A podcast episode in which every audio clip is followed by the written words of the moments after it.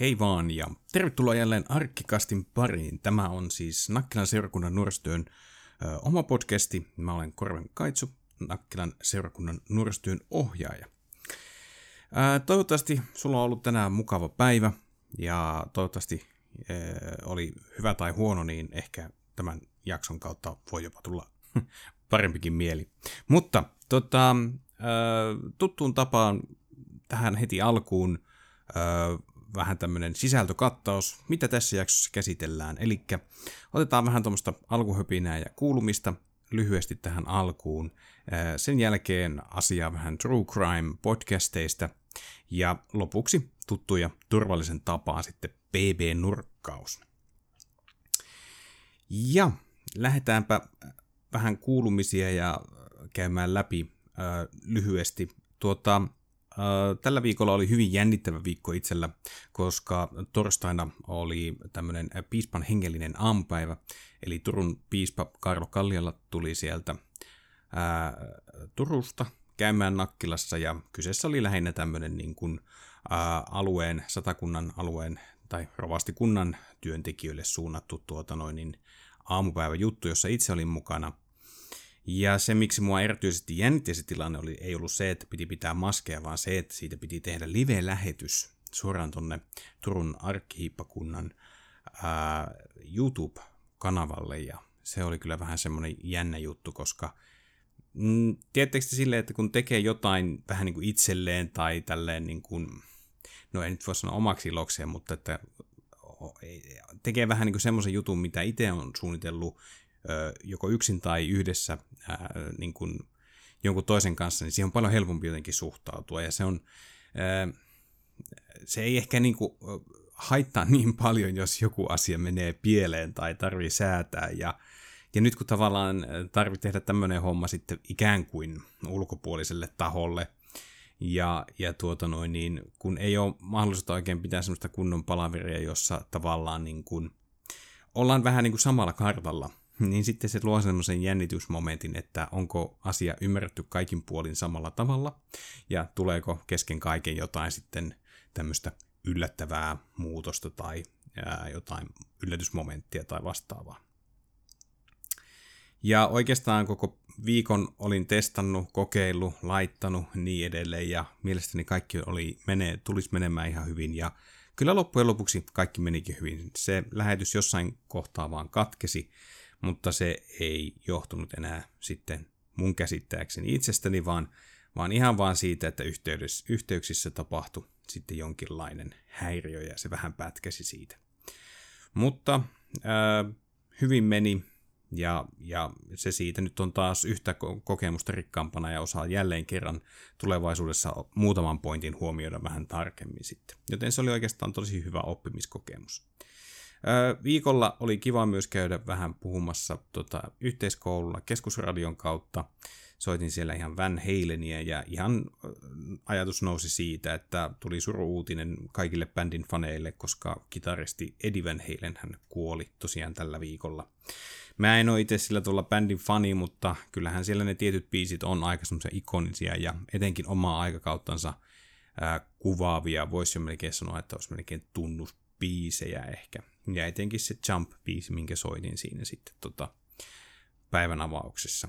Ja no, päivän avaukset on mukavia paikkoja siinä mielessä, että siellä saa soittaa vähän kaikenlaista musiikkia ja, ja yleensähän mä lähden siitä, että jos joku biisi herättää mussa jotain ajatuksia, sanat herättää ajatuksia tai tulee jotain mielenkiintoisia pohdintoja itsellä, niin koitan niitä ehkä sen kautta avata nuissa päivän avauksissa – Eli, eli aika lailla niin kuin musiikin pohjalta tulee yleensä pidettyä ne.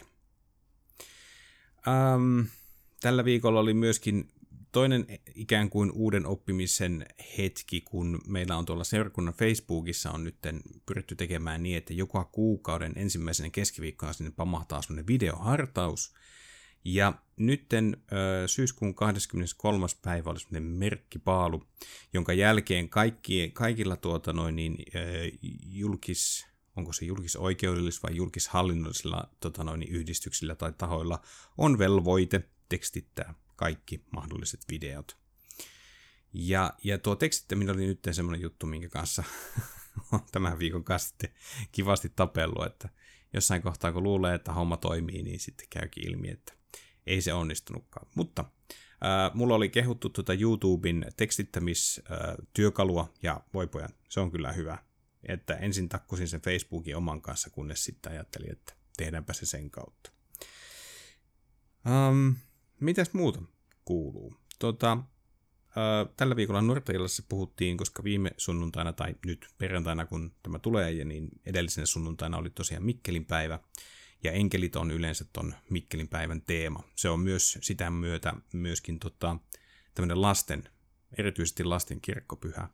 Puhuttiin vähän enkeleistä ja ihan mielenkiintoista niin kuin pohdintaa etenkin hartauden jälkeen käytiin siinä sitten vielä ää, tästä teemasta. Ja, ja, ja meillä myöskin enkeli on ollut tuolla, Mikkelin päivä on myöskin Riparella ollut aamujummiksena ja mun mielestä siinä ää, jummiksessa on niin kuin tilalla kiva semmoinen hartaus.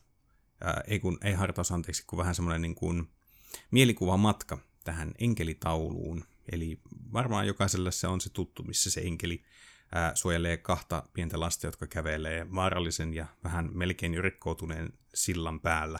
Alla on kuohuva koski ja niin edelleen. Että tämmöisestä Jumalan huolenpidosta tavallaan siis puhuttiin, koska sitähän ne enkelit meidän elämässä on.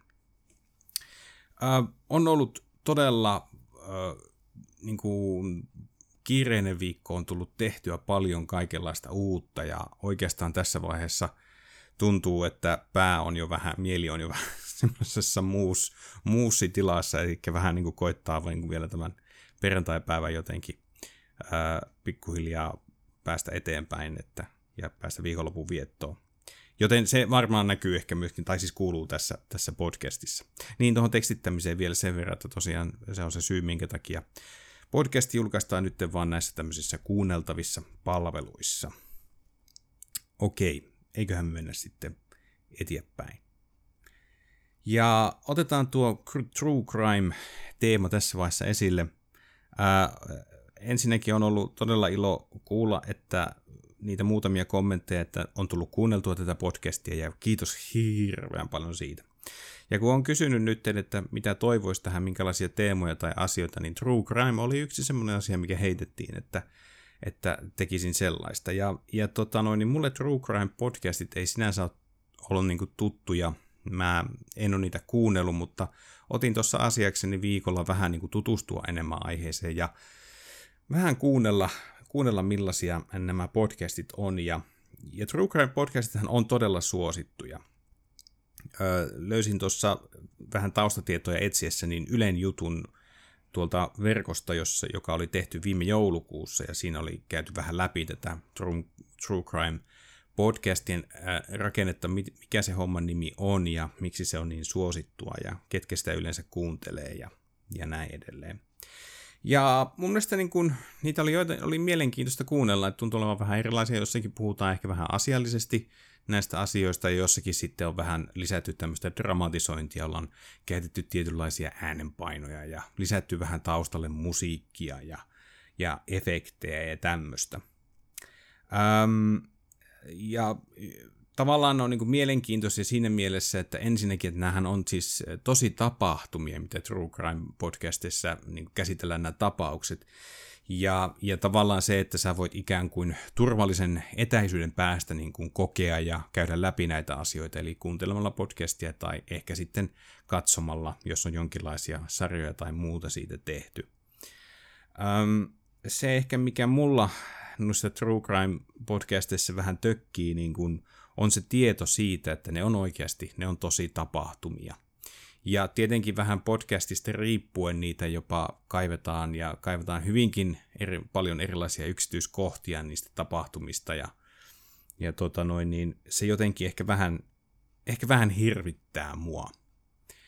Ää, ehkä sillä tavalla mä oon sitten vähän herkka ihminen, että jotenkin tollanen, niin kuin, ää, tollanen asia tai tuo, tuon tyyppinen podcast, niin se saattaa tulla mua ehkä vähän liian lähelle.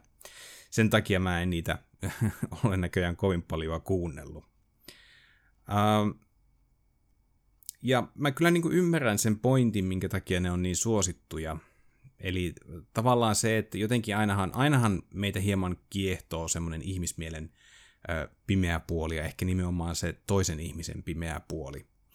Eli nuo kaikki nuo tapaukset, niin varmasti niin kuin se mielenkiinto aika paljon kohdistuu siihen, että et, et miksi ihminen on toiminut niin kuin on toiminut, miten, miten hän on pystynyt tekemään, tekemään niitä hyvinkin hirveitä tekoja, mitä noissa tapauksissa on, ja tavallaan mikä se ihmisen tausta ennen kaikkea on, mikä on ö, ajanut sen ihmisen tai mikä on saanut sen ihmisen toimimaan sillä tavalla, ö, kun hän toimii. Ö, ja oikeastaan tähän on yksi syy, miksi esimerkiksi itse koen, että niin kuin fiktiiviset pahikset niin kuin elokuvissa, sarjoissa ja myöskin peleissä niin on, on, on mielenkiintoisia hahmoja, koska niillä on semmoinen taustatarina ja se on jotenkin, se on aina mielenkiintoista jotenkin tietää, nähdä, miksi kyseinen hahmo toimii sillä tavalla niin kuin toimii. Ehkä, ehkä tuota, tässä jos miettii noita elokuvia, niin ehkä ensimmäisenä tulee mieleen tuo Jokeri-elokuva, joka minusta oli kyllä aika, aika mielenkiintoinen ja jotenkin todella niin kuin hyvin tehty ja kuvattu että tietenkin elokuva on jakanut hyvin paljon, paljon mielipiteitä myöskin sen oman kuvastonsa vuoksi. Mutta että pahiksista on tullut nyt omiakin elokuvia ja tavallaan se on, ne on mielenkiintoisia hahmoja. Joskus pahikset on paljon mielenkiintoisia, mielenkiintoisempia kuin ne sankarit, keitä vastaan he taistelee.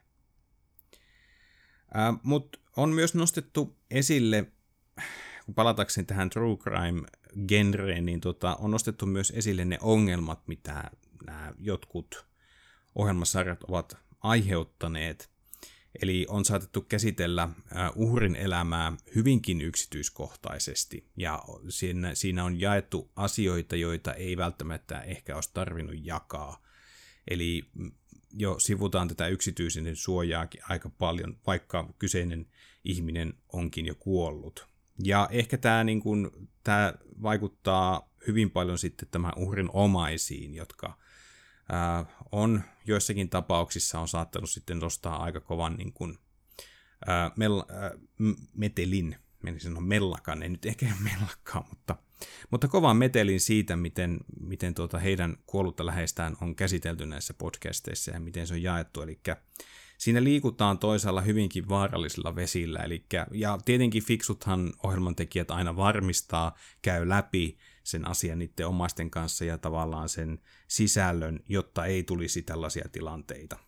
Mutta joskus voi, voi käydä, vaikka ei sitä tarkoituksella tekiskään, niin voi käydä niin, että äh, tulee mokattua ja siitä voi aiheutua mielipahaa ja jopa semmoista hmm, huonoa mainetta ihan turhan takia sitten ihmisille, jotka ei millään tavalla ole siihen, siihen osallisia.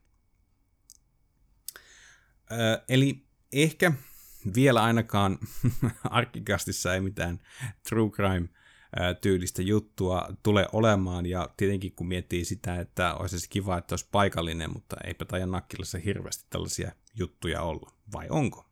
Ehkä jos sä tiedät jotain, niin niitä tarinoita voi tulla jakamaan vaikka meidän toimintoihin, mulle nuortajiltoihin, peliperjantaihin, teemaperjantaihin ja niin edelleen. Mutta se, mitä mä mietin tuosta noista podcasteista, etenkin tuosta dramatisoinnista, niin mä itse olen tykännyt hyvin paljon kuunnella myös tämmöisiä niin kuin ite, radioteatteri tuotantoja, mitä esimerkiksi Yle Areenalta löytyy sieltä radiopuolelta, ja, ja mua hirveästi kiinnostaisi tehdä jotain sellaista, ää, koska loppujen lopuksi siinä ei tarvitse niin kuin mitään muuta kuin ihmisestä kuin äänen. Eli ei tarvitse kuvata kameralla mitään näin edelleen. Eli jotenkin niissä on niin taitavasti luotu se dialogi niiden hahmojen välillä, ja kun se on vielä ehostettu erilaisilla äänillä ja efekteillä, on sitten niin tilaan liittyvä ääni, onko se jossakin sisätilassa ulkona lintujen laulua, ja saattaa olla sitten tuota noin niin tunteen tai fiiliksen mukaan musiikkia jännittävää tai rauhallista tai niin edelleen. Niin tommonen kiinnostaisi mua hirveästi tehdä.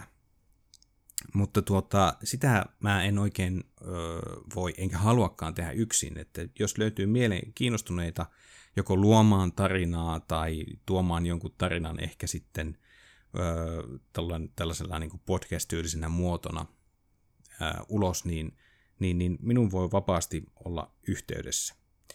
Ää, se olisi kyllä tosi mielenkiintoista. Ihan ei, mitään, ei tarvitse olla mitään niin kuin monen jakson sarjaa, se voi olla joku yksittäinen pienikin juttu, mikä, mikä voitaisiin tehdä. Ja, ja siitä on, on innostunut. Itse joskus kuuntelin hyvin paljon muksuna noita satukasetteja ja, ja tota, ehkä sitä kautta tämmöinen niin kuin innostus on jäänyt tämmöisen radioteatteri kautta äänikirja, mutta tämmöisen niin kuin näyteltyä juttuun. Okei, äh, siinä vähän äh, ajatuksia, fiiliksiä, juttua True Crime podcasteista ja niihin liittyen. Ää, totta kai näitä tähän podcastiin saa ehdottaa edelleenkin, jos tulee mieleen jotain teemoja tai asioita, mitä haluatte, että tässä puhutaan. Ja ennen kaikkea olisi hienoa, jos löytyisi jotain asioita, joista haluaisit itse olla täällä puhumassa. Se olisi myöskin mahtava juttu. Mutta mennään jaksossa eteenpäin ja hypätään sitten tänne Kaitsun BB-nurkkaukseen. Ja, ja tota noin niin, BB-talossa on ollut taas viikkotehtävän täyteinen tota, setti, ja tällä kertaa asukkaat ovat osallistuneet Guru Valomielen trauma-retriittiin. Ja se, mikä tästä oikeastaan teki niin kuin tosi mielenkiintoisen tästä viikkotehtävästä, oli se, että jokaiselle asukkaalle oli erikseen määrätty rooli – jossa he suorittivat sitten tätä viikkotehtävää. Ja aina tuolla talossa sitten kuului kongin kumahdus, mikä tarkoitti aina sitä, että rooli meni saman tien päälle. Ja seuraavasta kongin kumahduksesta, pois lukien tietenkin valomielen meditaatio, videot ynnä muut, niin tavallaan rooli menee sitten pois. Um, ja mikä sinänsä on hyvä juttu, koska jos miettii sitä, että joutuisi pitämään tuommoista roolia niin 24-7, niin siinä mieli varmasti alkaa väsyä ja, ja tuota noin, en usko, että siinä mitään mielen terveydellistä riskiä on, mutta se tavallaan, jos miettii sitä, että haluaa, että se tehtävä onnistuu, koska yksi isoin kriteeri tuossa tehtävässä oli se, että, että asukkaat pysyy siinä roolissaan, niin se voi olla vähän haastavaa sitten. Ja, ja, ja tota, tosiaan tästä viikkotehtävästä ää, kehkeytyikin sitten murhamysteeri, sillä tämä kuvitteellinen guru Valomieli sitten sai surmansa tässä viikon aikana. Ja asukkaiden piti rooleissaan sitten koettaa selvittää, ää, kuka se murhaaja on, mutta myöskin samalla edelleen käydä sitä retriittiä läpi.